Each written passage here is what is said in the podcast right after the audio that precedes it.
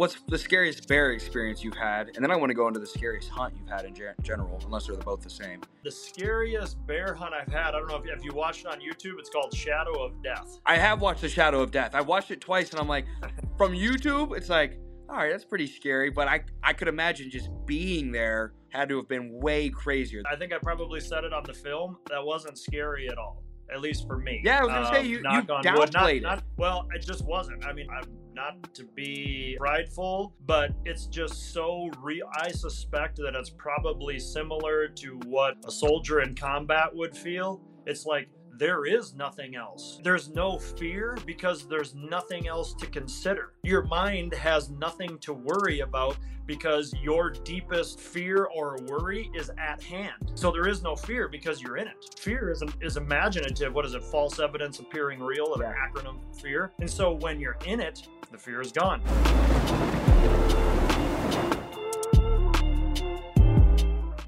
Varsity Kings podcast, our second virtual podcast. If you guys knew what has gone into creating this podcast, I feel like we, we might be able to start to relate this to one of Billy's ram hunts. You know what I mean? Where you're, you're trekking 30 miles or whatever from from what I've been able to uh, watch. So obviously not, you know, literally speaking, but figuratively speaking, it, it seems like we've put a lot of work into getting this podcast to work. Um, I guess to give us a little bit of grace, you know, on reflection of my team and myself. We do typically do it in person, but this is uh, 100, 140, 150 episodes in. We're about two years in. Special guest Billy. How do I pronounce the last name? Molls. Molls, yep. Billy Molls. And uh, where are you from? Wisconsin, Northwest Wisconsin. Northwest Wisconsin. And then you were born and raised in Wisconsin, stayed in Wisconsin. Yep, yep. And then you have brothers, right? Older brother, older sister. Okay, older brother and older sister. And then is everybody kind of in like a similar field or really in tune with nature? How'd you guys get in? How did you get into hunting and did that affect, did that like impact the whole family? Uh, yeah, well, we grew up on a farm, dairy farmers. My grandpa was a professional trapper, so at the end of the basically the fall harvest after deer season, he would leave his family and he'd go to northern Wisconsin and the big swamp, swampy country, the big woods, the north woods of Wisconsin, build a log cabin. And then he would trap all winter long. And so then he'd come home in the spring, sell his furs, use that money to buy seed. So basically, they did it out of necessity and uh, my grandpa was a little bit of a uh, kind of a front runner on the photography side of things and he captured a lot of his lifestyle through photos and so that always inspired me basically just outdoors. We are always outdoors always working. And then for me i just wanted to go to the woods to the lakes to escape the farm.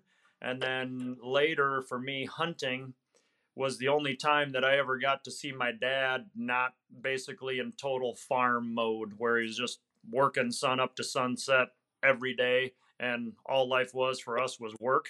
Looking back at it, um, that was the greatest uh, feather in my cap and my resume, if you will, is that I knew how to work and I was hungry. I was never handed anything. You had to work for everything.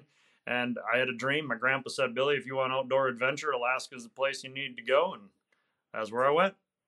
And, and is, is that the, uh, so when you, when you mentioned the trapping and then your grandpa trapping, is that the, the introduction in your, your, uh, your films on YouTube? That's, was it muskrat trapping that you were doing? Yep. So I started with my grandpa. Maybe the earliest memory I probably have. I was probably about four. I just remember being with him, and he'd point to the bank, the shore of the swamp, and he'd ask me if I saw the sign. And I was looking for like a stop sign, but he was talking about was just the track or the mud where a beaver would slide down the land into the water and then he could place that trap in just one spot and he knew the animal would step there. He'd put a stick or a, a log or something and, and he knew that animal would step there. And so that fascinated me and then my dad when i was eight he took me muskrat trapping and when we uh, when i noticed i was totally immersed and surrounded by nature it was just like a light bulb light switch. I knew i wanted to live my life in the wilderness. That's crazy. Now, is would you say your grandfather or your father were, were those two figures in different seasons? Were those the most influential people in your life that helped you kind of transition into the hunting world and hunting realm, or were there other individuals that were very influential on on molding you into the man that you are today? Um, my grandpa, I mean, to be honest, I didn't I didn't even spend all that much time with my grandpa. It was just his lifestyle and he did things differently. He did things outside the box, right? Yeah. So obviously I spent a lot of time with my dad, but I think more than anything, it was that I was given a lot of latitude um, you know, I mean, I was carrying shotguns around all by myself in the woods when I was like eight, nine years old, off by myself. My parents didn't know where I was. I'd be gone for hours. They just gave me such latitude. And then I think just my imagination, my confidence, and if I'm being perfectly honest and uh, maybe vulnerable, I would say that I felt freedom to just be me when I was in the wilderness and away from anybody that you know I was in school and or around the farm. I always had to do whatever my parents told me. When I was in school, I always had to do what the teachers told me. But when I was in the wilderness, I was totally free, and that's what I love.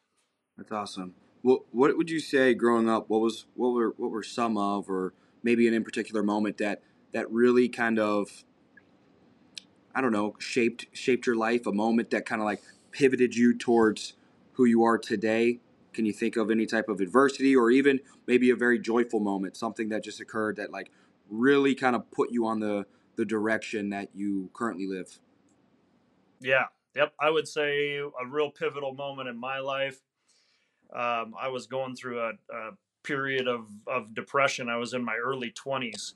I'd become a hunting guide. That was kind of like my childhood dream, right? I was guiding in Alaska and um, it was always a dream of mine to shoot like a record book whitetail with my bow and arrow, right? And um, this was during that that point of depression where I just I, I just felt like I wasn't doing anything the way the world was like my perception of the world. I was doing things outside of the box. And, and at that point, I had been, I'm 23, 24, something like that, been guiding in Alaska for four or five years and I really didn't have any big goals or visions of where I was headed from there. So I was kind of like in limbo, kind of lost, right? And so for about 10 years through high school years, I wanted to shoot this record book whitetail. And and I here I am in my 20s and I'm just wondering if I did everything wrong. And I mean that that depression got so deep for a time, I would consider putting a gun in my mouth and pulling the trigger minute by minute but I, when I was in the wilderness, I always was released from that. But when I'd come home, I'd always come back to Wisconsin in the winter times, help on the farm, and I'd do construction work just to pay the bills, right? But anyways, so I'm 23 years old, and I this great big buck comes in, and you know I shoot this buck, right? And uh, it runs off, shoot it with a bow and arrow, runs off, but I know I made a perfect shot, and I knew it was going to die. And I remembered thinking, oh my gosh, I did it! You know, I shoot this record book whitetail and I was so excited for about three seconds. And then I realized, Billy, you're still the same person. Nothing's changed. You just, you just, and I realized how the great folly in my, how much time and energy I put into trying to shoot a deer of a certain measurement and how that was completely empty and I would say that was probably the first thing in my life that really shifted my outlook. And and what what freed you from that depression? I know you talk about your faith sometimes on uh, on your on your film on on YouTube. So did, was that a moment where you were able to transition to God, or did, was it just eye opening enough where it's like, all right, fulfillment isn't external, but it's internal, and like what did that look like to actually get you out of that depression then? Yeah, I'd say it probably happened about a year later. I was in the wilderness of Alaska. This is on my Trust the Guide uh, kind of devotional or mini sermons, if you will, that I do around the campfire. I don't remember which one it is, but I call I wrote a chapter about it in my book. It's called Seven Nights in a Six Pack. I was in uh, the wilderness uh, in the springtime, and an outfitter, this outfitter that dropped me off, it was the only time I ever worked for him. He drops me off, says, "I'll have a hunter here for you in two days." Well, I don't see him for five days, and I've got no communication. I'm running out of food. I mean, I'm fine. I mean, I knew I'd survive. I wasn't nervous about that. But I'm in this depression, and I feel that I'm at rock bottom, right? And so I'm praying. I am I'm pacing up and down this gravel bar, 237 steps, and I about dug a trench because I just had this nervous energy and this angst, right? this grief and guilt and shame and, and questions. And I'm just like, God, if you're real, I need direction. I, I, you need to give me something to go off of because I'm going nowhere, right? I, I just felt so empty. And so the outfitter comes in after five days, and I'm thinking, oh, great, here's my hunter. You know, we can start hunting. Well, there's nobody in the back seat of the airplane. He hands me a package of pork chops and a six pack of beer.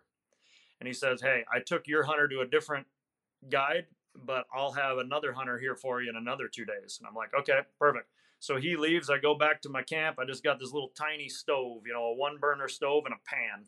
So I start frying a pork chop, crack open the beer. So meanwhile, this cow, a cow moose and her yearling calf. So this is in May. So they're about ready to have their new calves. Her belly's big and swollen, right? And so she walks across the river, and I'd seen this cow and yearling, you know, two, three times a day, all the days that I've been there. Cow goes across, starts nibbling on the willows, and then she looks back as her yearling is halfway across the river. And then when, as soon as I saw that cow look back at her yearling, it was boom, light switch moment because I recognize that any day now that cow is going to ostracize her yearling because nature is black and white. There's no gray area in nature. So that cow, when when nature tells her, when her instinct tells her, hey, you need to now focus all your energy on your new baby or babies, and you need to get rid of that yearling, it's time for her to go. That cow will ostracize that yearling and have nothing to do with it. And when that happens, that yearling will have to face every brown bear attack or wolves, wolverines, whatever is going to try to kill it. Anything that happens to that yearling, it will never feel sorry for itself. Nobody will ever be there to try to help it, and it will never ever quit because everything in nature strives to maximize its potential until it dies. Period, without exception. And so I basically I got the message that I needed through the language that I best understand, which I've always been fascinated with, which is nature. And two years of depression was gone just like that. I just told myself, Billy, there's your rifle because it's laying right beside me when you're in bear country, right? I'm like, you either pick it up, stick it in your mouth, pull the trigger, or you get on with life. And it was that simple. Wow. Where do you what do you think caused the depression? Do you think it I, I don't want to answer for you, but I guess what do you think caused the depression? Uh, shame, guilt, insecurity, fear. Yeah, probably seeking, probably trusting the world more than I trusted myself. Yeah. Because um, I kind of thought I always had an edge to me. You know, I went through school and I always, you know, I, I don't know that I was like totally disrespectful, but I never could really go along with school. It never made any sense to me. I mean, I did fine in grades, but I was I was kind of rebellious. Yeah. You know, my my dad was a little bit of a hard ass, no doubt about that. I love my dad, and you know, he had a we we lived a stressful life. It was hand to mouth. Yeah. You know, but always always working. I mean, we are always doing two days of work every day, and we are always three days behind. I mean, we just had to pay the bills. We are always overdrawn at the bank. So there was a lot of stress. There was a lot of anxiousness. I think that's part of the reason, honestly, why I went to the wilderness because I wanted to escape that stress and the angst that was in in our in our life. But my parents, they, they just weren't quitters. They they would not quit. My mom worked 60 hours a week as an office manager at a local feed mill. She milked the cows two times a day. She kept up on the house, cooked and cleaned. I mean, my parents, they didn't I mean, they they worked the job of my mom worked the job of two men. My dad worked a job worked as much as three men. My brother and I, by the time we were 12, 14, we were working harder than I know we were working way harder than the average man. Yeah, no doubt about it. And it's it served me, but it there's a balance to everything, right? There's a there's a there's a yin to every yang, you know, and that but that's hard, man. I never another thing with with hunting is I loved patience as a part of it. It's a vital part of it, and it was hunting was the only time that you know I could ever really relax. Yeah.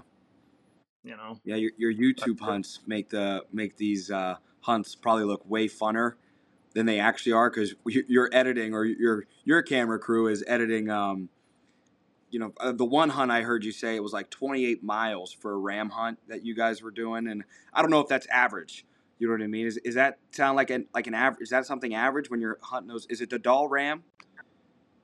Yeah, Dall sheep. Yeah, uh, 28 miles. That would be like a really long day. that would be a very short hunt.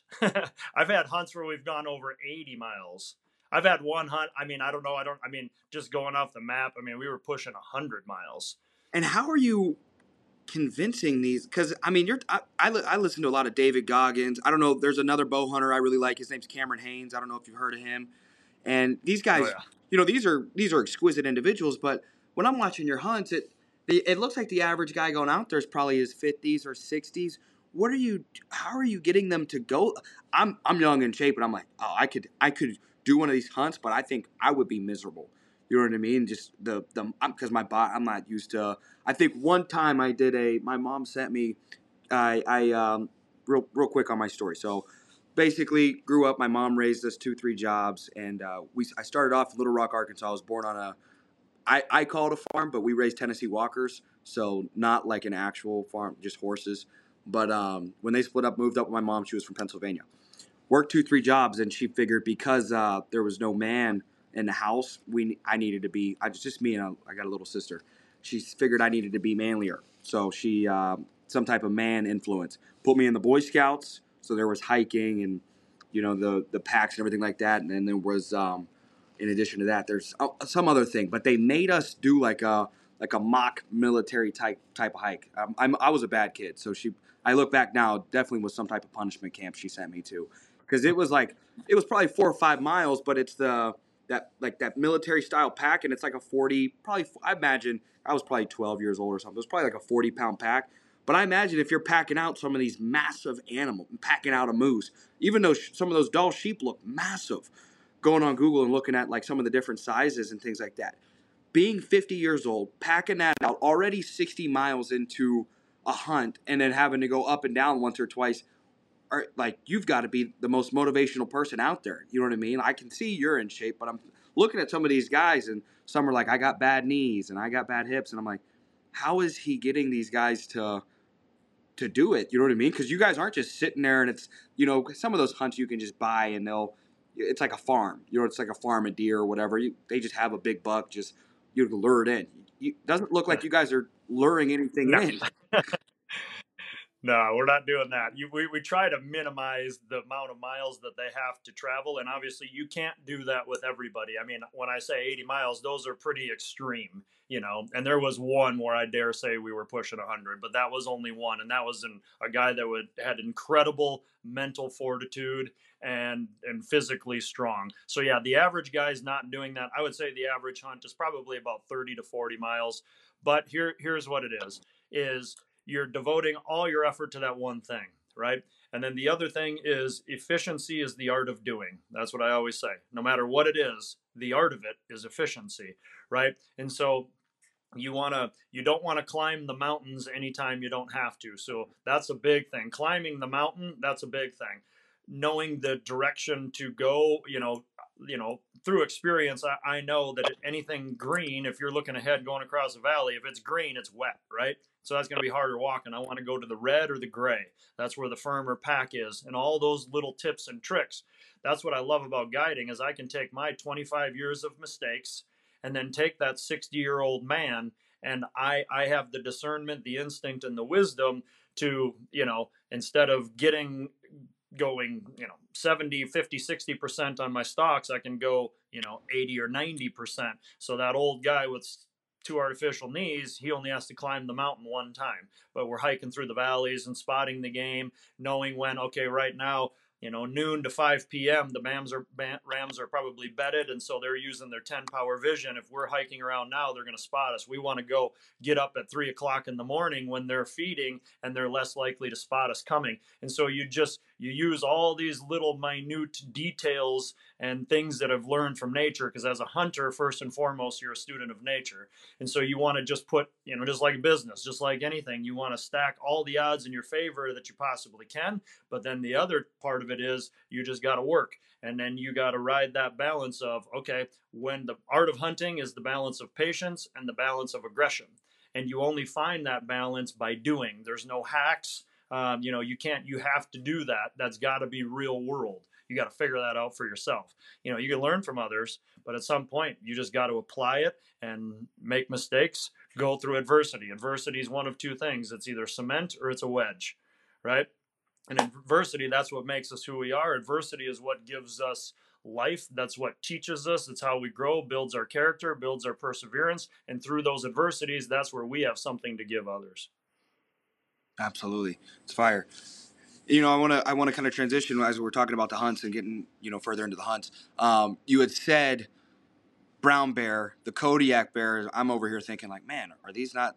When I'm watching them, like these bears look very similar. I'm looking for like differences, and you know what I mean. I'll hear you talk like, oh, these tips, the the ear tips, or they might be blonder, or different things like that. I'm like, what variations are there? And come to find out, uh, the Kodiak is just the, the island in Alaska and they ha- do they have a better like or just a larger nutritional supply? So a Kodiak bear would technically be bigger because is it their are they eating moose or what are they? What's what's their nutrition that varies from a typical brown bear?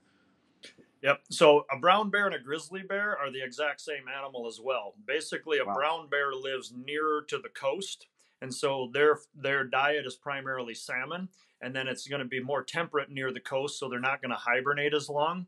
So a grizzly bear is typically more aggressive because they're digging roots, they're digging for squirrels, killing moose, caribou. A brown bear can and will as well. Uh, moose calves are very easy calves. That's kind of what they're they're hunting primarily. A grizzly bear has to be more opportunistic, right?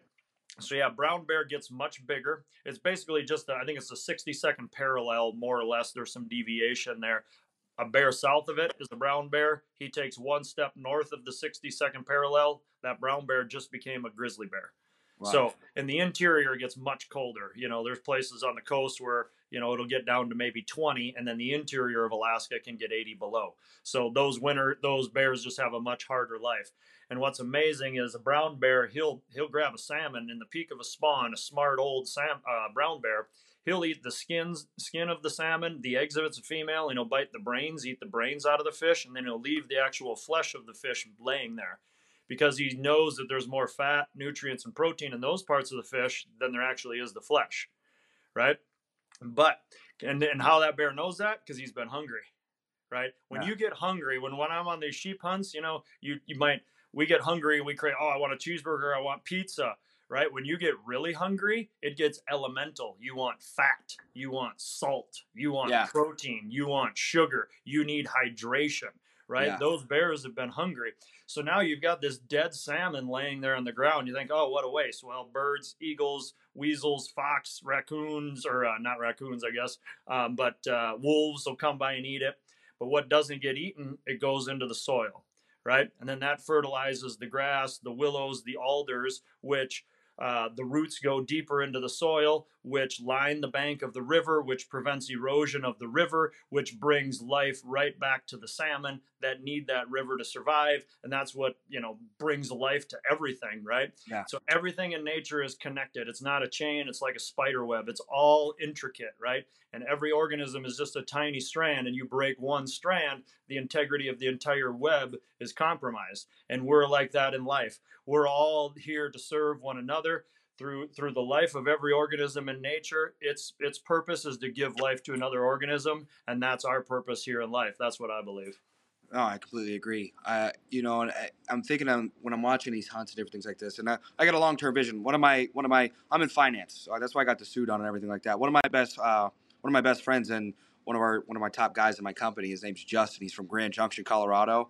and they they hunt a lot of elk out there. I don't think his dad's been on elk hunt. I think he's been on a couple elk hunts, but we're we're talking about you know just a vision. All I've done is small game hunting. You know what I mean? Not having not having anybody there to like you know help me. I think when they split up, I was nine or ten. So small game hunting for me, a majority of, of my life, but having a vision of, you know, uh, doing some elk hunts, and then long term though, coming up to Alaska and, and hopefully being able to do some of those some of those really cool hunts like a moose and the the Dall sheep, the the brown bear. Like I was telling you, our first try around, you know, I uh, really got fascinated with bears because I went to a my pap took me before he passed away. My mom's dad took me to a NRA event, National Rifle Association event in Pennsylvania, and I got to I think I had to have been probably 15, maybe 14 or 15, and uh, got to tag a black bear, sedated, but uh, you know what I mean from from growing up and being like I don't know why I was so scared about bears in Arkansas. you rarely hear about bears in Arkansas. Maybe a black bear spotting occasionally, and they're not going to be. I can't imagine they're big in Arkansas. You know what I mean? Maybe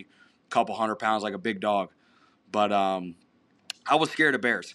So it was cool to to tag a bear and, and you know be at that event now. You know, working with different guys that that have different experiences, things like that. But I remember eating a lot of rabbit growing up while we were there, rabbit and squirrel, and you know my mom being able to cook that. But watching watching your shows really, it's really really cool because some of those shows between between you and Rinella, I find a lot of a lot of joy because it's it's like legitimate hunts. You know what I mean? So it's like watching you guys hunt the things that uh, that you're doing yourself, and then also incorporating the faith. You know what I mean? That's something I I highly respect, and you know I try to incorporate it in my business and and my life, especially uh, just in today's day and age. I feel like a lot of young young people there's there's not a lot of good like moral standards for for people to kind of hold themselves to, and I'm I'm you know you know open in regard to what people want to believe in and things like that. But I I love the faith and I love uh, the relatability, and I can imagine, you know, listening to some of those hunts and being being like uh, dehydrated, but then adding dehydration. Hearing you know one of your testimonies, I want to say you're talking about you know dehydration and your your feet were I think messing up and your your back was was hurt and you were you spent a day or two just praying to God and is that am I kind of butchering that story? No, you're pretty well spot on. Yeah. Yeah, and uh, you know, listening to that, man, I I get for those who aren't faithful, I bet they go on one of those those hunts and they start to reconsider or reimagine. You know what I mean? Go, so you go 60, 80 miles on on a low diet, and and you start thinking about higher powers and and thinking about about God and and something out there. You know what I mean? Or you know, my next question is, has the hunter ever been the hunted? You know what I mean? So it's like I, I don't know how I'm seeing these massive bears, and people are always like, you know, bear, you got to stay away. Bears are, bears are, uh, you know, very dangerous. But I'm looking at, you know, and you said the brown bears aren't as, you know, ferocious as the the grizzly bears. But I'm still thinking, it's like they'll spot you guys from a half mile or even a mile out. Their their sensory abilities is incredible, and start to avoid you. But knowing that there's probably not any really like true predator out there, is it just the wisdom that they have from experience of, of hunters coming and obviously being able to, you know, take them out. Yeah. Yep. So yeah, a lot. Uh, yeah. So what we're seeing, like in the western U.S., a lot more bear attacks, right? That's because those bears have lost inherent fear of man, right? I guarantee you, there's more bears being shot than what probably people know of. You know, people probably, you know,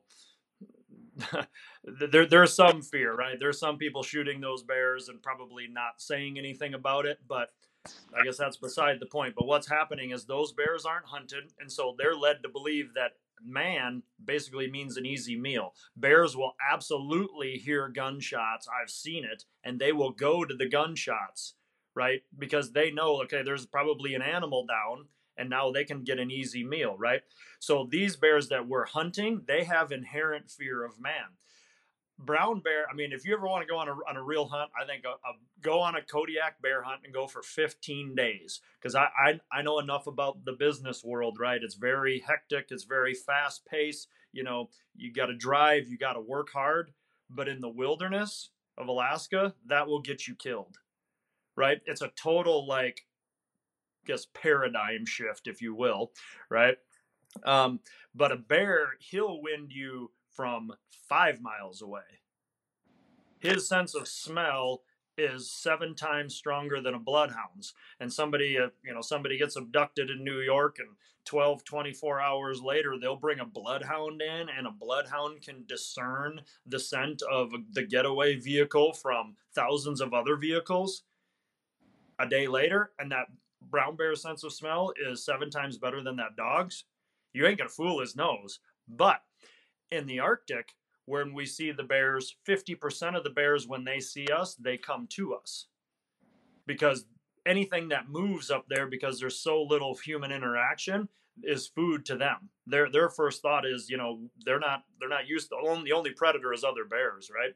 Now, the brown bear in the coastal regions, they're more used to people. They've got fishermen around. They're smelling human. They they know, hey, we got to need, need to stay away from humans. But you get in the interior, the very remote parts of Alaska, those bears can be very, very, very aggressive. And typically, it's the younger bears, ones that are you know three to six years old, where they're just they're not really they're just kicked away from mom they're hungry that they're they haven't honed their hunting and survival skills yet so they have to take more risk right? Just like somebody in the financial world, you know, you're 20, 30 years in and you've got a lot more security. You you don't you don't need to take risk. Why would you want it? You know, you've got you, you know what works and what doesn't. You're less likely to take risks. Where those younger bears, they they have to take more risks to survive. Those are the ones that you'll typically have the most trouble with. But obviously, you come up on a sow and cubs or a, a big bear if he's guarding a kill or something. He, he ain't gonna he ain't gonna want to back down. Wow. What's the scariest? What's what's the scariest bear experience you've had? And then I want to go into the scariest hunt you've had in general, unless they're both the same. No, the uh, the scariest bear hunt I've had. I don't know if have you watched it on YouTube. It's called Shadow of Death. I have watched the Shadow of Death. I watched it twice, and I'm like, from YouTube, it's like, all right, that's pretty scary. But I I could imagine just being there had to have been way crazier. The Shadow of Death episode, I've watched it twice. Yeah, and that and I, I think I probably said it on the film. That wasn't scary at all. Um, at least for me. Yeah, I was gonna um, say you, you downplayed not, it. Not, well, it just wasn't. I mean, not to sound, I'm not to be uh, prideful, but it's just so real. I suspect that it's probably similar to what you know a soldier in combat would feel. It's like there is nothing else. There, there's no fear because there's nothing else to consider. Your mind has nothing to worry about because your deepest fear or worry is at hand so there is no fear because you're in it. Yeah. Fear is is imaginative. What is it? False evidence appearing real, yeah. an acronym for fear. Yeah. Right. And so when you're in it, the fear is gone. The scariest event, like where I actually thought I was gonna die, um, and maybe I don't know if you've watched this one. It's called um, Face to Face. Sounds familiar. It's on. It's on YouTube. We almost drowned in a river. I had a client fall down in the river, and I went to fish him out and I thought he, basically he was kind of floating down the river like a rubber ducky at the fair. Right? Yeah. And I went to grab him, and the the river. I was as I was pulling, I was foolish as I tried to pull him straight out. I should have been angling down with the current and kept pulling him, but in my you know inexperience and my haste, I, I just tried to pull him straight. Well, as I pulled, and then he got to be perpendicular to the current, and then once he started going downstream, well, then the current was so strong and it just pulled me in with him and he his lifelong fear he almost drowned as a kid. So his whole life he has been afraid of drowning. Wow. And the old adage what you fear you create.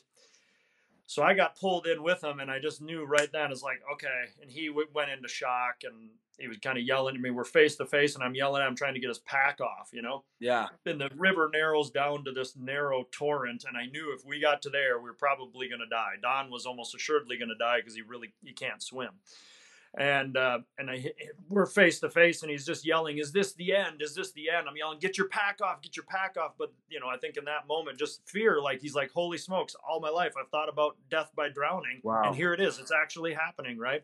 So he just kind of becomes overwhelmed, and I just remember just like, "Oh, he's going into shock," and it just happens crystal clear, like super fast, you know, boom, and just all these thoughts go race through your mind, and I just remember like, "All right, Billy." He's in shock if you hold on, you might die. And this this is the decision. I knew that I could get away if I let go. And I just thought of my wife, thought of my kids. My wife's face just flashes in my eyes and my kids. And I remember thinking, I'm as good with God as I'm ever going to be. And if now's my time, it's my time. But if Don dies, I'm going to die with him and i mean after and then after that there was no hesitation. I was like back in the present moment. And i mean again that's just a microsecond all those thoughts go through and then just kind of swim for shore and and uh, basically right at the lip of where it goes down into this uh, rapid channel if you will i felt gravel under my feet. Because at this point we're you know we're just yeah. we're, we're swimming. And uh, don had a pack on probably 50 pounds. I had already gone across so i had my pack off and so as I'm kind of swimming, side stroking, trying to hold on, I'm sure Don was, you know, running whatever he could do. I felt gravel under my feet. I take about two steps right before the lip of this deep pool and we just kind of lunge forward and fortunately we landed in about kind of like two feet deep of water maybe a foot and a half to where the current no longer had us but i mean that was like i i i believed that we were going to die i wasn't going to go down you know, I was going to go down fighting, but I, I figured that one I was going to die. And that was all because of mistake I made because of pressure. I knew better. It was a series of events that led us to that position. I put my client into that position. And, and you know, I had 17, 18 years of experience at that point, but I let the pressure get to me. I knew the river was coming up. Um, it's kind of a long story, but I didn't pull the plug soon enough because the pressure of getting my hunters, we had three hunters on that trip. Typically, you have one on one. And so now you've got three times the animals to kill in the same amount of time. That just puts more pressure on the guide. And I didn't have enough discernment and enough wisdom to say, no, boys, we ain't going across the river today because it's rising too fast. We got to stay on this side of the river. I didn't, I didn't do that. And a series of events led to me. There was multiple times where I could have pulled the pin, but I didn't. And it almost cost a man his life. Wow. Almost cost two guys their lives. Yeah, that's insane. And it reminds me, I read, uh, I think it was fourth quarter last year. I read Cam Hanes' book. I think he dropped a dropped a book, and maybe it was the first quarter. I don't know. Um, but I, I remember him mentioning his mentor had passed away, and I feel disrespectful not not recalling the gentleman's name. But I think Roy Roth. Roy, yes, and it was was it was he was it a sheep hunt he was doing, or maybe it was the I don't forget what they're called in New Zealand. The they they real high in the elevation. They're like sheep too. I think it starts with an I or something. Is it tahr or no Uh, tahr? Tahr. I yep. think you did a tahr hunt too. I think I watched you went. You actually went. You weren't. You weren't the guide. You went with a guide. That time. Correct. That Yeah. Roy is probably hunted in New Zealand, I suspect, but I'm 99%, I'm 99.9% sure. Yeah, he died on a Dall sheep hunt in Alaska. and it was. as my understanding. Just rough, rugged terrain. And uh, Have you ever had scares with with the terrain and and how high, you know, you guys get up and things? Yeah, I mean nothing nothing, you know, nothing crazy. I mean there was times looking back that I, you know, especially when I was young, I should have not brought my clients there. There there was a couple of things. That hunt that I went on New Zealand, that was pretty steep, sketchy terrain, Yeah. but um, nothing, you know, nothing close. Yeah, tons of spots where if you fell, you were dead. I mean, do that all the time, but I mean, I never had anything. Um, I never went in over. Any, uh, yeah, I just as I've gotten older, I've taken fewer risks. When I was young, I took some pretty stupid risks. Uh, been blessed that you know nobody got hurt while I was doing that. But yeah, What what's been your favorite hunt? uh, like one specific hunt or like one one species. Um, both, either, whatever comes to mind. Okay, I would say my favorite animal to hunt is grizzly bear or brown bear. If I had to choose one, it would probably be coastal brown bear. The reason being is it tests every facet of your skill set. And so you have to be completely rounded as a hunter. You have to have experience, you have to have discernment, you have to have patience, you have to have physical prowess to be successful, particularly to target a big mature boar because you might see 40 bears in a day and so you have to know the difference. If you're trying to get a 10 foot bear which is kind of the holy grail you know you've got to know the difference between it's easy to tell the difference between a 7 foot bear and a 10 foot bear but can you discern the difference between a 9 foot bear and a 10 foot bear? Nine and a half and a 10 foot bear. And then you know obviously the danger element of it. So I, I love I love that challenge and it's a, it's a grind. It is mental and physical. So I, I love that favorite hunt that I've ever been on. Actually, I'm doing a film about it now. Uh, or it might- be that's probably the most um, transformative hunt that I've ever been on. And to give you the long and short of it, it's this guy. He he ministered to me, a Christian guy, and I don't know is that he ever spoke a word, a verse of the Bible to me in 15 years and then his son starts he was, so he's a pilot and then his son comes and he starts flying with him. And so long story short the son i know is a christian dude and he crashes his airplane. And how he responded and how he handled that crash it that made me i remember as we were flying out at the end of that day long story we're putting this film together is going to be three hours long i mean it's an epic epic tale to go back what kurt told me one time we were flying in the brooks range he said we always you know we were excited beginning of the season i'm heading into the bush for a month And he just says, "Oh, it's beautiful, isn't it, Wild Bill?" And I said, "Yeah." And he said, "Yeah, just look at those mountains. That's God staring you right in the face." And it just kind of caught me. I, I kind of knew what he was talking about, but I knew I didn't know what he knew, right? And I'm like, yeah, I, I kind of don't necessarily see God. I get that God created that, right? And I bet you I've replayed that over and over and over in my mind 10,000 times in all the years that I've been in Alaska, just looking at the mountains and I'd hear his voice. That's God staring me right in the face. So, anyways, I know Kurt, I know his character, and I know there's something different about him. The way he handles himself, the way he talks about other people, treats other people, his work ethic. I, I paid attention to Kurt for 15 years because I knew he had something that I didn't have and what other people didn't have. So 15 years later, Isaac starts flying with him. I can see the same thing in Isaac. Isaac crashes his plane. We get out. Um, his leadership and his humility and how he handled the situation was so powerful, right? And the Bible says that the meek shall inherit the earth. And a lot of people think that meekness is weakness, yeah. And that that is that is not at all the case. And the way he handled that situation totally flipped that hunt around we all got out of there that day. It was like midnight, and I'm flying out with Kurt. I'm in the back seat of the Super Cub, and I'm staring at his bald head. And I recognize the reason why Isaac, or at least in part, why Isaac is who he is, is because he had Kurt as his father to be there to mentor him, right? And I remembered I told Kurt, I said, Kurt, there is no accolade, there is no award that any, because I'm a young father at this point that this happened, that any child could attain that should make you more proud than what you should be of your son today. I said, because what I saw right there, I know what I saw. I saw a man of God. And I said, that's what, when I read, when I started reading the Bible when I was in the wilderness, I recognized that everything is in that book is in him. And I said, that that I want that. And I knew that I needed I needed that in my life as a father, as a person. I needed to have that. And I got it written here right on the trim of my window here in my cabin. Greater is he who is in me in than he who is in the world. Amen. Okay, as a do you mind if I share a little bit about my faith? Uh, I love it, man. I love that's okay. that's my go-to.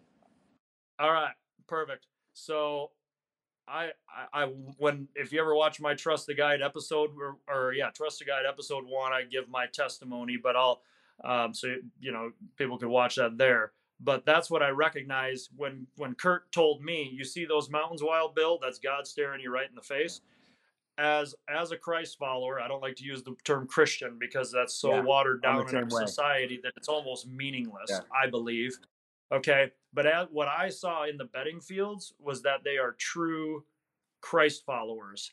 And I could see Jesus' spirit in him. Kurt said, "You see those mountains? That's God staring you right at the face. That's the Creator, right? You, the, the creation is undeniable." Romans 1.20 said, "For for the God's invisible attributes are clearly seen by what is created. That man is without excuse." And my whole life like, "Okay, I can believe in God, but where does Jesus fall into all this?" right? And when I finally just came to surrender to Him, I just, this conviction, and we're convicted not out of guilt. We're convicted by God's love and His mercy and His abundance and His unmerited favor in our lives. That's what convicted yep. me. And that's in Romans. Uh, uh, chapter 2 verse 4 is this that his love loving kindness realize we realize that our best our our own good deeds are filthy rags yeah. to god the God that created all this, we're not going to impress him by what we've done, yeah.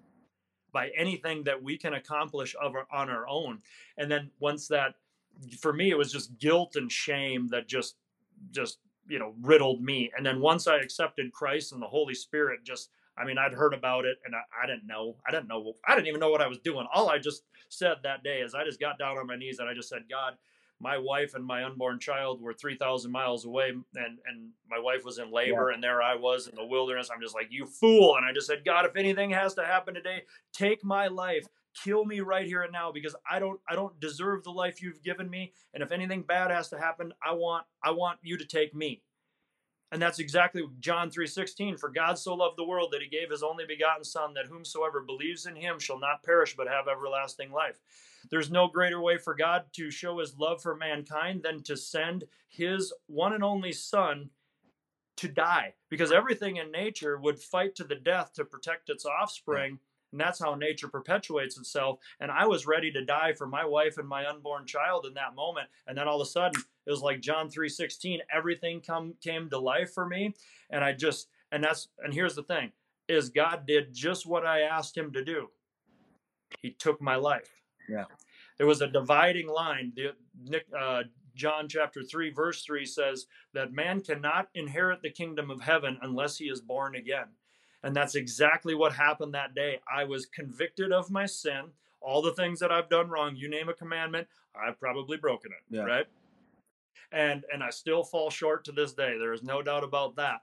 But it was a dividing line, and I'm like, holy smokes. The gospel of Jesus Christ is real. There there was no longer any doubt. And and then another thing our pastor used to say, and I didn't grow up in the church at all. I went to church, right? But I do remember a quote that uh, Philippians 4 7, um, that uh, the peace of God, which surpasses all understanding, would guard our hearts and minds in Christ Jesus. Once I experienced that peace, which surpassed all understanding, I knew exactly what it was. And again, there's no other way to describe it. There's no other way to describe. Like I remember specifically recognizing my life will never be the same. It cannot be, right? And so then I heard God's still small voice, and He said, "Share this." And I struggled and I wrestled with God because I was afraid. Through the years, I've been afraid to do that through my films. So I look at it as like what MeatEater is to hunting and meat, I am to hunting and faith right? So I believe that God was with me when you asked me at the beginning who influenced me, my my grandpa, my dad. I honestly, humbly, I humbly believe that God called me. Yeah. Romans 8 28 written on my ceiling. If we know that in all things God works for the good of those who love him, who have been called according to his purpose. Kurt and Isaac Bedingfield came to me for a reason. They they reflected a light. They handed me a light. And it I mean it's just it's my hmm. job. And I'd imagine that's part of why you're doing this podcast. You want to take the things that you've learned and you want to serve other people because that's that's the only true fulfillment. I don't know you had whatever you're saying was like giving something you, you said Ide- earlier. identifying fulfillment not externally but internally. There, Yeah. perfect. Exactly. And the Bible says that it's more blessed to give than receive. That's why I like guiding. I've never shot a big game animal for myself in Alaska. I wanted to as a young man. You know, I wanted to shoot my own sheep. I just became a guide because I figured I couldn't afford to hunt there anyway. Yeah. You know, we grew up poor. And uh, now, 25 years later, I wouldn't even, if I'm going to go hunting in Alaska, I want to guide somebody because I know I'd rather give that, take my mistakes, my knowledge, my my experience, and bless somebody else with it and see their joy and their satisfaction because they're going to get way more out of it than I would. I would almost feel Yeah. guilty, to be honest. Alaska doesn't owe me anything. Um, but yeah, I don't know what your question was, but I think we were talking about the greatest hunt. Then yeah, so that that was probably my greatest hunt because it molded me. Like I don't know, I wouldn't be here. Yeah. I, I don't know where I'd be had it not been for that hunt. It was so gripping and so powerful. So the title of that hunt i- or that film is going to be "We Saw Jesus." Because what we saw as a, as a Christ follower and you're indwelled by the Holy Spirit, His Spirit lives in you, and you've still got to wrestle out the dross, if you will. Fire comes and you uh, and it boils gold, right? The dross, the impurities boil to the top. You know, so you're you're not immune, and a lot of times you start following Christ, you're going to have more hardships and more adversities, right? Because you know, if, if you have light, darkness doesn't want to come to the light lest it lest their evil deeds be exposed. And so you you you're you're discerning and your old flesh, your old man, your old nature, you still want I still have pride. I still have selfishness. And so it it it is it is a it can definitely be a struggle and that's where you've got to surrender to God and trust that when we are weak he is strong and you got to take it on the chin sometimes and you've got to turn the other cheek and and that's not what the world tells you so you got to be pretty strong in that conviction and the biggest thing that i've learned in 20 25 years of alaska 8 years of my life lived in a tent in the wilderness is this humility. Yeah. Like you were saying, like how that that's got to wear you down, and you come to faith because you realize I can't do it. It is going to break you down. If you have any weakness in Alaska, the wilderness will expose it. Like you, I mean, I can tell you work out, right? You're really fit. All right, if we went to the gym, you would kick my yeah, butt. We right? went to Alaska, you'd kick that, mine. That's, that's that's your world, yeah. right? Yeah. I mean, I, I, I look like a, a wimp, right? But I've been hiking the mountains for a while. I'm pretty good at that. When we go up the mountain with slippery shale rock, I'm going to walk up there like a goat. And most guys, they don't have that balance. They haven't done it. Like they're going to be exhausted. Yeah and and I won't, you know, a guy that's done it won't even be breathing hard because it's like for them their balance is so finely tuned that it's not even work. But the guy that's never done it before, he's he's fallen down for every 10 steps he takes, he's fallen down nine of them. And that just wear him out, right? And um, so, yeah, yeah, it's just, we've all got a calling, we've all got a purpose. Yeah.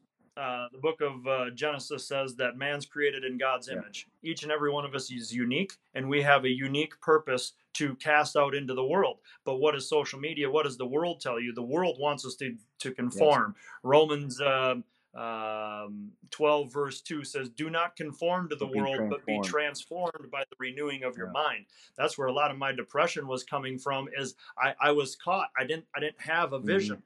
The Bible says, where there is no vision, people will perish. And so I'm seeing everybody else out there doing things different than me. And I was starting to believe that, man, I screwed it up. I, had, I got it all wrong. Do not conform, but be transformed by the renewing of your mind. And the and Jesus said this. The Bible can be summed up into this: the law of the prophets. So the summary of the Bible is this: love God above all things, love your neighbor as ourselves. And what does the world tells us to do? The world is trying to get us to love ourselves because as long as we're loving ourselves, we are of no use to God.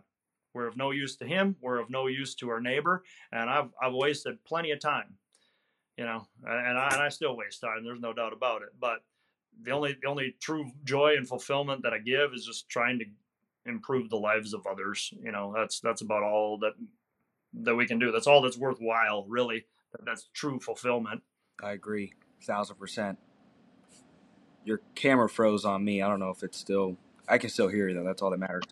Oh, there you go. Um, man, that's so valuable. I think. I think for me personally, my favorite part of this podcast will definitely be the the sharing of the faith and really just hoping that it touches somebody. You know what I mean? I just hope it there's seeds. One thing I uh, have been talking about in my in my business just this past week is you reap what you sow, and I love something that's been on my mind. My sister's been sharing it with me is Galatians six nine. I'm not as good at quoting the Bible as as you are, but I I know loosely with Galatians six nine. It's it's basically in in due time you're going to reap the harvest. Just keep sowing the right seeds and don't don't grow disheartened because in due time you're going to reap the harvest. And and I think that applies to every every faucet and every area and aspect of life, especially when it comes to hunting, when it comes to business, when it comes to relationships, your personal life, family life, whatever it might be.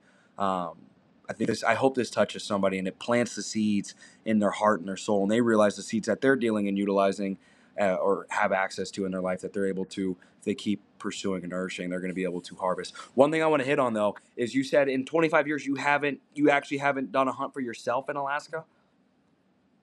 No.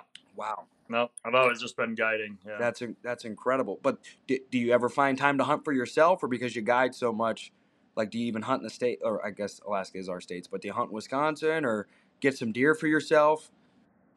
Yep, yep. I'll shoot a deer or two every year. My young daughters are 11 and 12 now, so they're starting to hunt. My my 12 year old, she shot a doe last year. That was enough meat for us. Yeah. So I'll do a little bit. I'm going to start doing a little bit more. I, would like to think, but you're exactly right. On, on and again, what is what does the world tell us? This is something I've, I just recently hired a couple employees, and so I'm telling them it's like we're, we're in a position we've been blessed that we're like we're, we're able to pay the bills right? I'm like let's let's not focus on growing that. Let's just focus on sowing. Because the world we're, we're led to i mean right from i went to public school it's like get a job right? And, and i always tell well it's not really hey these are the these this is the way you're going to benefit people or add value to the world or help people. This is how much money you will make if you do this. So the world is just t- teaching us to to reap right? We spend so much energy seeking to reap.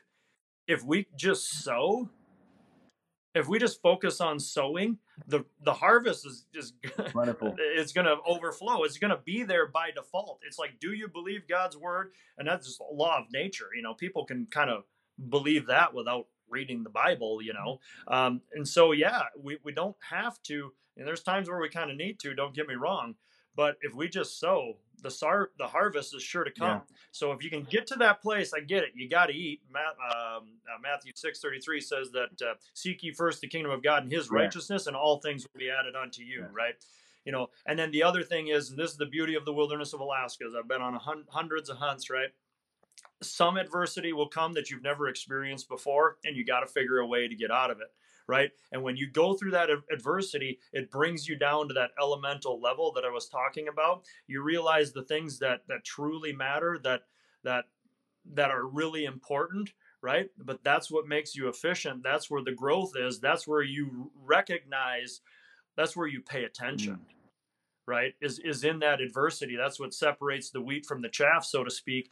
And then those lessons that you learn in that adversity, that's what fuels you for years to come. You can never take that away when you learn that hard lesson. Yeah. You know, you're going to learn more in your failures than you do your successes. Thousand percent. So that, that's what I love about it is that it is extreme and you will be reduced. And if I could maybe mention one more thing, you got I can stay as long as you need me to, but one thing that I want to want to mention is the greatest one of the greatest blessings I had. I had that time with those bush pilots, right? Yeah. But I had time that I sat in campfires, neck in a tent, eating with with men for uh, one to two weeks at a time, and it's amazing how vulnerable men will get with one another. I call the campfire the hunter's altar. Yeah. Right? And so I know these guys so well, and then a lot of and particularly because we went through some adversity together. We had to trust one another. We had to rely on one another. And so then the things that they've shared, and and I've learned if there's anything that I've learned about, and this is why Isaac, after he crashed his plane, the scripture says the greatest among you will be the servant of all. After he crashed his plane, he apologized to us and he said, I'm so sorry, guys. I promise we're going to get you out of here today because we had like a foot and a half of snow. We spent two days clearing the runway with a Rubbermaid tote. It was zero degrees. I mean, we were out of food, you know, but he, his thought went to us Yeah. right? And so what I've found with men is vulnerability. If you want to communicate with men, is to be vulnerable with them. Yeah. And it took me 25 years to recognize that there's still a, a wounded or uh, you know a, a, an insecure little boy in every man Thousand percent. you know at the root he's he's in there right and i've seen that enough to know that if i go to speak to you know 100000 people or 100 people 1000 people whatever i know that everybody in that audience has vulnerabilities hmm. and when we're strong enough to be vulnerable ourselves it's just like the the shroud the shield the armor Yeah. re- can relax a little bit. Yeah. And I believe that's why God's put me in this position to go into the wilderness for so many years to be reduced enough to where my pride is tucked down enough. My, I mean, I, I still deal with pride. There, I mean, Billy Molls is a pretty stout dude. He could do a lot of stuff, Yeah. pretty hardy, but I've been reduced, you know. Physically, I can't do what I what I used to be able to do, and it's frustrating. But that that's really caused me to it's chiseled away at my pride and that's allowed me to serve others to recognize my own frailties and my own weakness and to rely on christ and that when we are weak he is truly strong and and then and we'll, once we know the truth the truth will set us free is that we can't do it all and we've got to and that's what a surrendered life looks like is to to do everything we to do more at least i wouldn't say that i do everything but to seek to glorify him and not ourselves Yeah. Amen. Yeah. Man, so just a few more things as, as we start to uh, wrap up. Uh, you know, we're talking on this topic, and I, I know it's it's got to be Jesus related. But if you if you were to leave something more specific to your children, you could only you couldn't leave money, you can't leave any assets. You can you can leave more so a mindset, a philosophy, a principle, a rule. Uh, you know, what what would you leave? What what do you think would be the most valuable thing you could leave your children?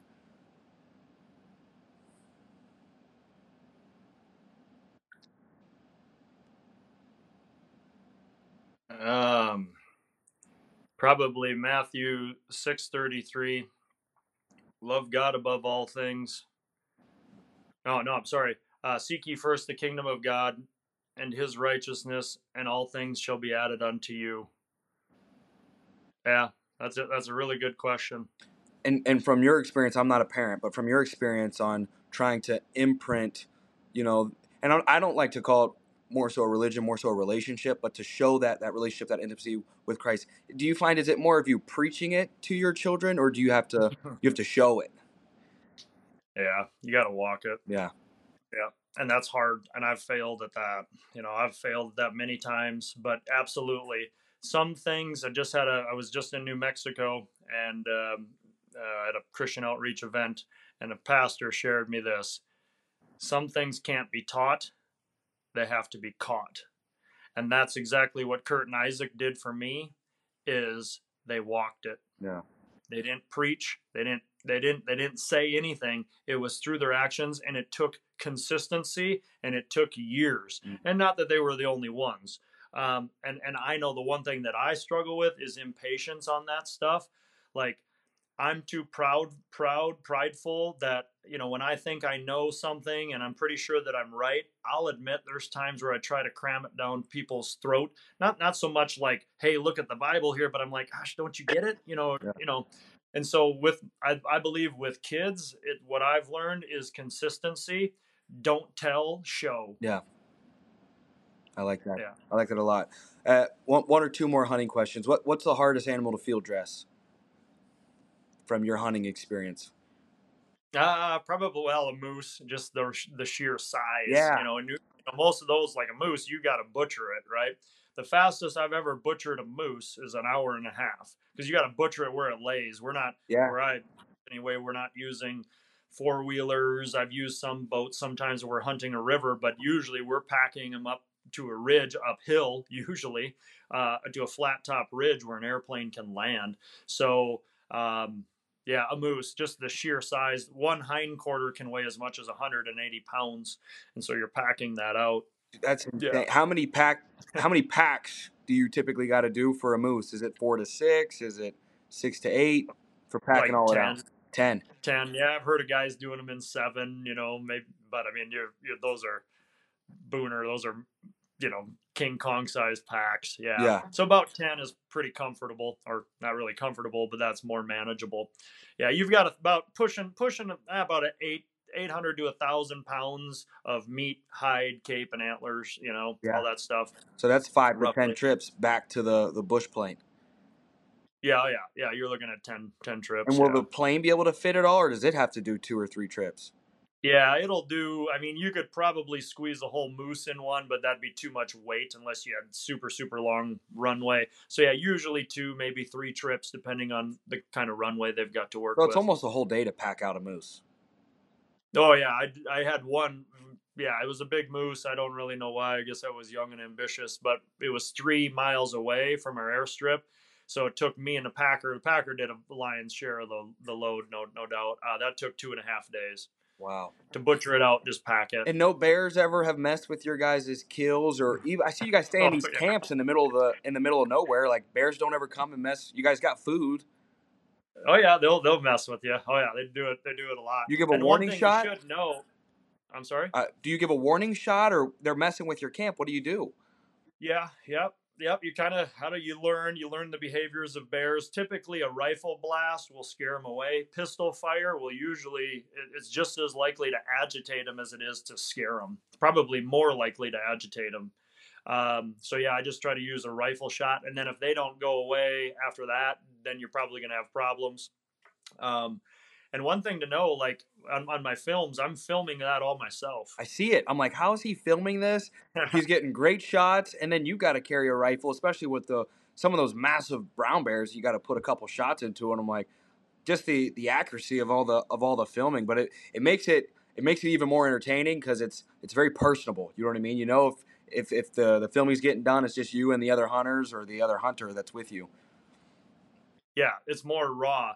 And so I don't get a lot of that stuff. Like when a bear comes into camp, then I kind of got to go on more into guide mode than cameraman mode. So yeah, I don't capture a lot of that stuff, but it doesn't doesn't happen that you know it it, it happens more than you see. It doesn't happen every year we'll have problem every season i'll have pro- some sort of problem with bears but that is one of the things that i recognize people would always tell me is like oh have you ever thought about bringing a cameraman with you and i believe that that would uh, that would hurt the, the quality or the u- uniqueness of my films Yeah. is it wouldn't be quite as authentic Yeah. because like as long as it's me just filming it i'm not thinking about it at all it's just kind of second nature right and that just started as home video and uh, eventually you know i just liked it got better at it Yeah. and uh, and what i realized in that where i started getting some success and and better reviews on on my filming is when i was more vulnerable Yes. when I talked about life,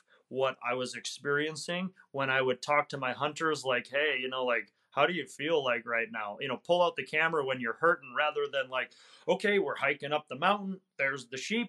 Oh, we're gonna go over here. There he is. Boom, he's dead. Well, here's here's Joe with his trophy animal. Yeah. And the next thing you know, we're at the plane and the airplane's flying away. Yeah. Like there's a whole lot more to it that goes into that. Yeah. And then once it took me like fifth now 12, 12 years to figure that out. Like, hey, the more I'm just kind of me, Yeah. the more people seem to like it. And and it's not that it's anything me. I just think that you get to know somebody who they truly are. You know, you know when you know somebody and it's like you're in a relationship and it's like all of a sudden it's kind of like there's a wall there. You're not knowing them any better, right? Yeah. They're they're not opening up. They're not vulnerable to you. It's kind of like, whoa, are are we wasting each other's time here? I don't know if that make if I'm kind of Mm. getting you. It's like yeah. Yeah. you gotta you gotta kind of go next level, right? I don't I don't have any buddies. I got some really good friends. Yeah. I don't I don't I don't need I don't need drinking buddies anymore. I want a good friends like, hey man, I'm this is what's going on. Can I get your take? Like, what do you think? And and a guy that's Proverbs written right here, Proverbs twenty seven seventeen, iron sharpens iron. I was just thinking that. I was like, you- definitely iron sharpens iron. Yeah. Oh man, I, got- I got a guy called it. I call just pretty much every morning, you know. Yeah. And I mean, he will tell me he'll call me out, man. He's like, "You're being a Yeah. whatever it is that day, you know." And I'll do the same things, like, "Dude, you're way off. You need to apologize, man. You were wrong. You need to repent on that one." And he'll do the same thing to me. And uh, but yeah, the more that we're just authentic because if, if we're if we're trying to be somebody that we're not we'll never have any equilibrium right Yeah. if we're trying to, to trying to please the world and please man we know it deep down in our soul Yeah. Can't and we all masters. do it i'm sorry. You can't serve two masters. The the Bible says. You'd probably know the verse, but I, I have a general idea of it.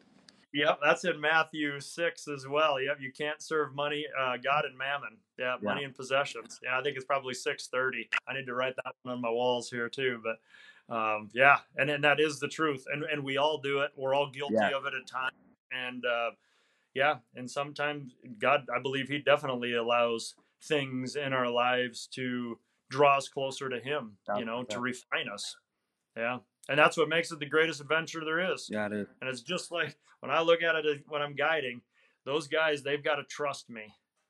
They've got to have faith in me. When I was young, they didn't have much faith in me, but seeing is believing. And for me, I tried to prove the Bible wrong, right? I tried to, I, the more I tested, and the Bible tells it, test, test, particularly on uh, what to test the spirits, right? So whatever spirit you're you're you're being led by, you you should test it. If it um, God will not be mocked. We reap what we sow. If we sow of the flesh, we will reap of the flesh. Yeah. if, if you're sowing, you know, if it's all about money, you'll you'll reap material things. But what what good are material possessions if a man uh, loses his soul? Yeah. Right.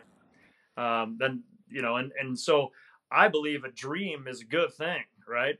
But if your dream is of the flesh, which I've had many of them, just like me shooting that buck, that's what changed me. Is I recognized that that was emptiness. Yeah. What I was sowing to reap, what I thought was going to be some kumbaya light switch moment of my life, it was it was it was filled with darkness. Mm. Where those other moments that I talk about, you know, when I went through depression, that led to light. Yeah. God was there. He was he was with me in that.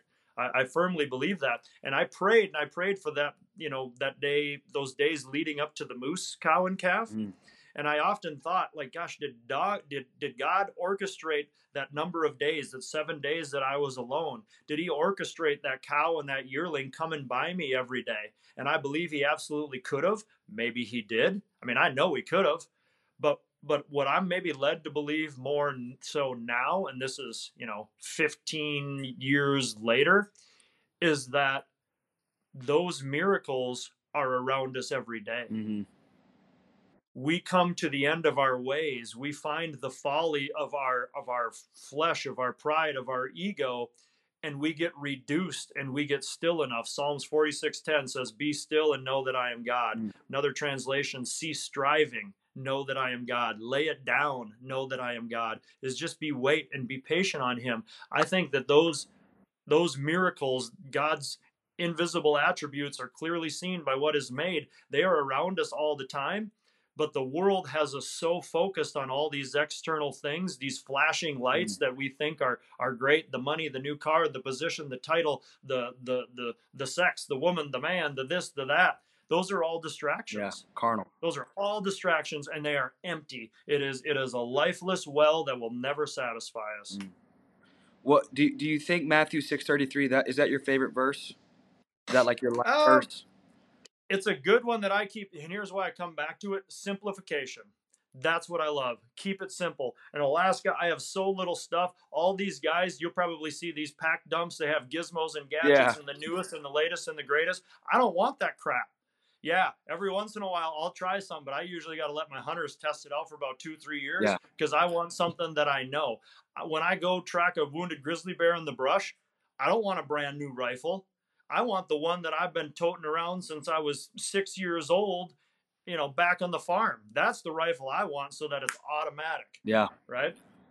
So yeah, just seek ye first the kingdom of God. Just just simplify it. Just get down. What is what is the one thing that I need to do right now? And there is so often in life that I I feel most at peace when I can shut off the noise Yes. because when you're struggling and when your your back's against the wall there there is nothing else. Just whatever is going to come at me next that's all hmm. you're you're focused on. But the world has got us spinning in circles. And i've done it. I've spun plates and it usually once one crashes they all start to crash right. and so we spin the plates we try to keep it all together and we just we realize that we can't. And then when we come to surrender boom that's where the light switch moment happens. That's when the that's when god's there. He's always with us. He's always there but we just got to get out of his way and i'm and i'm i'm, I'm still trying to figure that That- out brother That's our battle every day, man. Getting out of his way.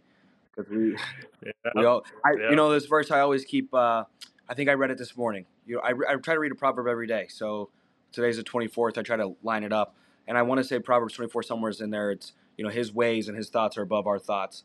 And I know there's different verses throughout the Bible that that have that, but you know sometimes when I'm trying to explain to you know I've, I've had friends and really close people to me that have have lost their parents, and we're in our twenties, and you really you know hope to not lose your parents in your your 20s we still feel like kids you know what i mean? And i really we, we probably are you know what i mean? So but uh you know sometimes when i'm trying to explain to them when they're like man i feel like i just can't i can't have faith anymore. My mom's gone or my brother's gone or my my sister's gone my dad's gone. Even losing siblings at a young age and i'm like and i, I try to i try to empathize but it's hard to empathize when i haven't i haven't lost anybody really close to me but and i'm trying to think you know because the answer the question will be like well why would god let this happen? And i'm thinking to myself well you know you know there's a verse where it's like you know to live is christ and to die is gain but i don't think anybody wants to hear that when their when their mom dies and I'm, i've tried to gently package that with the right delivery but i also think of his ways are above our ways his thoughts are above our thoughts you know there's verses because i've been a 1099 since i was 18 years old 100% commission. Grew up really hard and transitioning into building something for myself. And there's been days and weeks and years of not knowing if I were was gonna if I was gonna have growth in the business or you know make my make our the franchise that we're partnered with make them you know more money revenue growth and things like that or even for starting out if I was gonna make any money. You know what I mean? Just so many weeks of like just deals canceling deals coming off and things like that and one verse I always came back to and I try to share with with these people is and, and you would probably know it I'm, I'm bad at the the quoting but uh it's at God's God's it has to be Psalms. I want to say it's Psalms, and he talks about look at the birds, I take care of the birds. Look at the flowers, I take care of the flowers. Look at the trees. And I'd always tell everybody in the office and people around me, it's like, you know, one place I go back to is I'll go outside and if the skies aren't red and I hear birds and there's not lava coming down from the sky and things aren't going to absolute chaos. Because you hear stuff about you know people get very political in the economy and things that we have to we have to be real and look at facts but i live more by by faith than than the facts of this world and that's kind of kind of what's helped me. But you know what i'm trying to get at here is you know what are your thoughts on you know trying to share that with people that are asking why god? Why would god allow this dang dude yeah that's a tough question and I, I in the well Romans eight twenty eight all things work for good to those who love God and are called according to His purpose. It, it's there's we're we're not immune to bad things, and I I I personally I don't I still ask my my uh, myself the same questions. Um, I don't know what verse it is, but it says, "Without faith, it's impossible to to please God. And I, I, I, I don't know why those things happen, but they do. And in a certain way, it makes it like the greatest adventure of all. You know, when you're going through them, it's impossible. I mean, that's not anything that I would say, hey, you know, and embrace the suck as they say or you know it's an event i mean you know there's nothing you could say i don't know what i would say to somebody in that person other than can I pray for you? You know, and and just pray that with God all things are possible. That that there that this somehow God's presence and his love will be demonstrated through this somewhere down the line. And then the only thing, the thing I guess that has gotten me through some things is knowing this that one day you will be able to help someone else out who's had the same struggle. Mm. That that would probably be the only thing that I could really give them, or or sh- would prop. That's probably all that I would really yeah. share with somebody. But uh, but I get it. I had a guy who went through a divorce, and he told me that he said a pastor. Uh, I I don't have that one on YouTube yet. It's called "He's Never Lost." Um, you know, when we were hunting an old mature animal, we shot this big moose and i told him my hunter i'm like i can i already know what he's going to do. He's going to do this this and that. I said this bull's been hunted before. We were near a mine. We are pretty close to a road. And i said we got to do this or otherwise we're never going to get him and we got him right? And it was it was a great hunt for me because um um i i know that five ten years earlier we'd have never gotten that moose right but it was again it was all the mistakes that i've made and my experience allowed us to get that moose and so this guy, uh, he went through a divorce. His wife cheated on him, blindsided him with this divorce. But a pastor told him he was ready to kill this other guy, and he's like, I, I was, I was bound and determined I was going to go kill that guy. And uh, his brother talks him off the ledge, and then this pastor says, I know you don't see it right now, Doug, but one day you're going to share this story and it's going to give life to somebody else. Yeah. And so then I shared, and I'm like, dude, he's sitting there telling me this story. We're in the tent, and I'm like, dude, that time is now. I said, because we're going to put your story on this film and you can share it with the world. And uh, and that's what he learned is it drew him closer to God during that process, during that hardship. He's just like he goes, I wish it wouldn't happen. He said, I made mistakes, but God is graceful. He is he gives mercy, right? He's merciful, and you know he he's just grown through it, and the joy that it gave him and the fulfillment. Like he, he was he he was a little bit apprehensive at first, but I mean, it didn't take long. He's like, dude, I'll, I'll, I'll share that story. Yeah. I'll tell it as, as, raw as you want because you're right. I do believe this is my opportunity. He called me and he said, Hey, I want to come hunting with you. And I'm like, hey, I'm totally booked. Long story short, it was COVID year, had somebody cancel. And I'm like, Hey, can you be here in five days? Yeah. And he said, I'm there. And he came and to share that story. So yeah, I, I don't know why, why that stuff has to happen. But in the same token, I guess it's maybe this, and this isn't something that I would share with somebody who's going through that trial at that time, right? You got to have some discernment.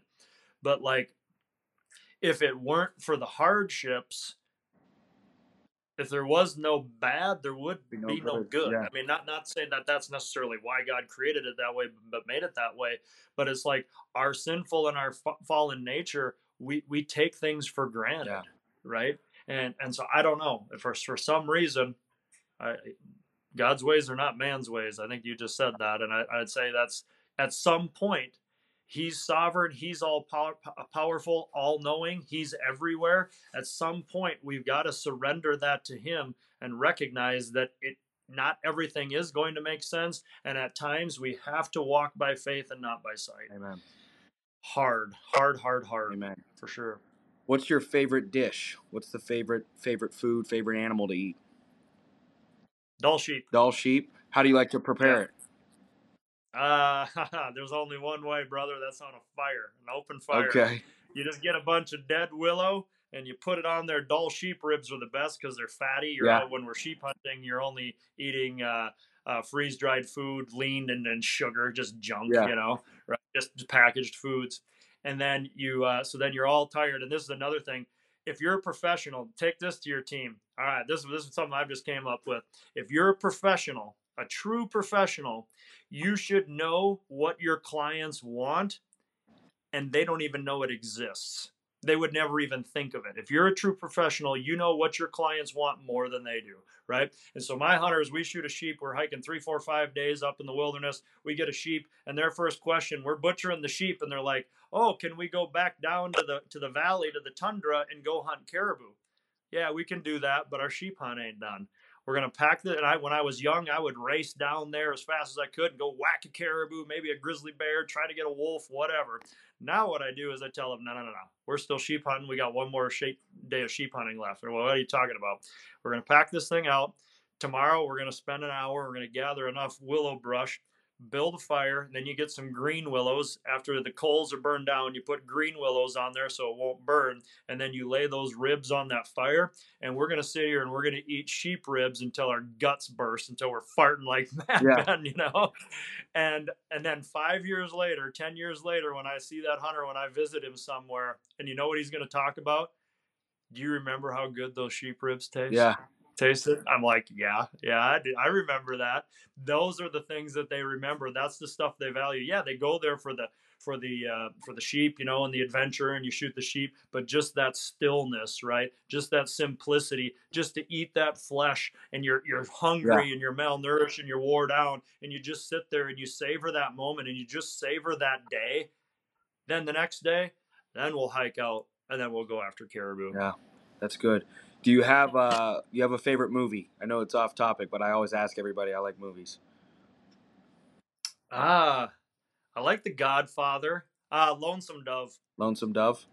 Lonesome Dove's probably you've watched. You watched I don't that? think so. Oh, brother. Oh man. Good movie? Six hours long. Oh god! Kind of like me. It's long-winded. It's a mini series. Yeah, Lonesome Dove has got to be on there for sure. Uh, Alone in the Wilderness. That's a documentary. Okay. Um, it's about this old dude. He uh, builds a log cabin in the wilderness of Alaska. You'll find it. Um, but yeah, really mainstream movies. Yeah, they don't make Have you like seen The used to. Revenant? Yeah, yeah, it wasn't bad. Is that kind of pretty accurate like with bears? Yeah, it wasn't too far off. Yeah, I, I can't. I, I was. I thought it was going to be totally cockamamie. I don't just remember it just too much just yet. There was a few things that were unrealistic, but as far as the Bears' behavior, but there was a few things that I would say probably weren't far off. Yeah. Yeah, it wasn't too bad, but an interesting story. Yeah, yeah, Yeah, definitely. Man, Yeah. uh, the only other question I had was so my, for my long term vision of coming up there, and hopefully you're still guiding. You know what I mean? I imagine hopefully within the next ten to fifteen years, I can come out and because I imagine it's there's like a wait list and, and different things like that to uh, do the hunts. When when you get a ticket, or is that separate from a, a guiding package? Do you have to find a place to to get like the the tickets? Like, is that something when people get a, pa- a guide package through you? Do you assist them with helping them find tickets, or does that include? Yeah, like the tags, tags. to hunt the animal. Yep, most of these are going to be over the counter when they're extremely remote. You basically just buy a tag for the most part. I mean, you buy Are Dall sheep? Is that the, one, some of the hardest tags to get? Yeah, yep. Some areas, you know, an outfitter will have an area and he's allotted a number of tags. And so if you book through the outfitter, you'd automatically, you know, Oh, you could cool. buy those tags. But for the most part, they're just over the counter. There are certain areas, typically areas near roads where the access is easy, then they limit the tags so that there's not so many people in there uh, or hunting, you know, that they're not, you know, too much pressure taking too many animals. But then when you get very remote, basically the remoteness limits the number of people that come in there. So yeah, the tag is pretty much the easy part. So when, when someone gets a package with you, they can pretty much get a tag and set this package up, and it, the whole thing can get done within a year or two, or is it a longer wait Yeah. list? Yeah, usually a wait list will be like two to yeah, year to three years. It all kind of depends on the the market and uh, kind of the type whatever you're hunting. But yeah, usually at least a year out. If somebody wants to do like all, I see you. Some of these guys will do like three. They'll do the sheep, then they'll get either like a caribou, and then they'll get a bear. Is that that Yep. that's something that's like a one to three year wait type of deal? Yeah, and then there's some guys, you know, not everybody does, obviously. Some guys will come for a sheep. They'll have a sheep tag, caribou tag, and a grizzly tag, and they might not get anything. But yeah, yep. So most the different areas, some areas you can combine species. In some areas, you know, not every area does all the different animals, Yeah. you know, or do they exist. But yep, it's it's possible to do combination hunts and for sure. Yep. Awesome. Um, is there anything you want to shout out for for yourself? You know, you Oh yeah, I guess just if people are interested, you can find me on YouTube. I've got a men's ministry. It's called Trust the Guide. Uh, you'll find that on my YouTube channel, Modern Day Mountain Man. So if you look that up, you'll find me. If you Google search, you'll find my website. But yeah, probably two thirds of my content is not on YouTube. It's just on digital download or DVD. I'm still kind of a dinosaur. I still got yeah. I still do DVDs, but I, I got a lot of guys, you know, 40 and older and hunting camps that live in the wilderness and stuff uh, that still watch that. Um, but yeah, I just I just like to encourage. I, pe- I appreciate what you're doing with people, just trying to help them out and um, and and just share. Yeah, just pers- be transformed. Don't conform to the world, but be transformed by the renewing of your mind Yeah. and knowing that that unique facet that you've been, um, you know, at times I think we all all struggle that uniqueness about us that we're self-conscious of. I think oftentimes that's exactly we've got to be true to ourselves in that and share that in the world. And in doing so, we'll also find that some things of ourselves aren't good. You know, there's selfishness in it. There's there there's uh, you know, you've got to try fail you've got to a lot, a lot of the dreams that i that i've chased and i achieved every dream i ever had as a kid i've achieved that Yeah. it's happened right and some of them they came up empty and when they the bible would call it of the flesh Yeah. basically if it's, it's if it's selfish in nature you will figure it out in about two seconds Yeah. like that deer that i was telling you about whereas when it's god ordained you you will do something you won't even like know that you did it and or won't even know what you've done but you see the fulfillment or that you give life into somebody and all of a sudden you're like whoa. Mm. whoa what's what's this? And then you realize man that's that's the ticket. Yeah. god okay all right all right. So if i do this i'm giving to somebody else all right. So then then you start then you really start paying attention and you kind of get out of god's way a little bit. So i don't know i'm still figuring it out man i'm 45 years old i still got a lord willing i guess still got a long ways to go but uh yeah yeah Let's go.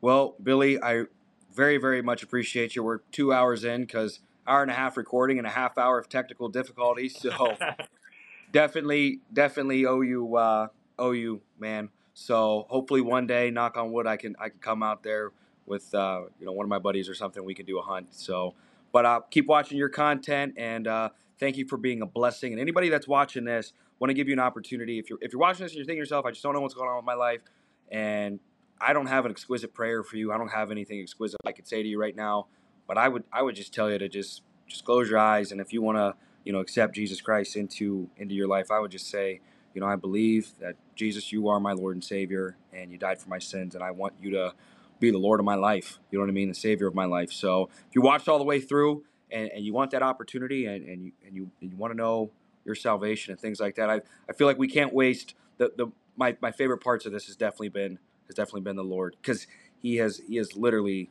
saved my life in more ways than I can I can even count. You know what I mean? There's been so many mornings I've hit my knees and not knowing how things were going to play out and make it. It's not been the wilderness, the Alaskan wilderness, but it's been the business world wilderness, which can be scary at times. Yeah. So And if I and if I might might might be so bold, I, I would just you know, I think if men particularly, if they recognized I don't know if the challenge is it, it, it is the Bible says we're to carry our cross daily. Yeah. And that meek is not weak. I just heard a guy the the Roman I don't I don't know what it is, but the the Greek word for meekness has something to do with taming a wild stallion. Yeah. Right. It, it's we're ma- we're all masters to or slaves to somebody. Somebody is our master, and if we're we're living out without Christ, our sin is our master. Mm. Whatever it is, greed, lust, addiction, um, insecurity, uh, pride, shame, uh, whatever it is, that is our master. That is what's directing our steps. Yeah. Right. And it comes to like total repentance and submission.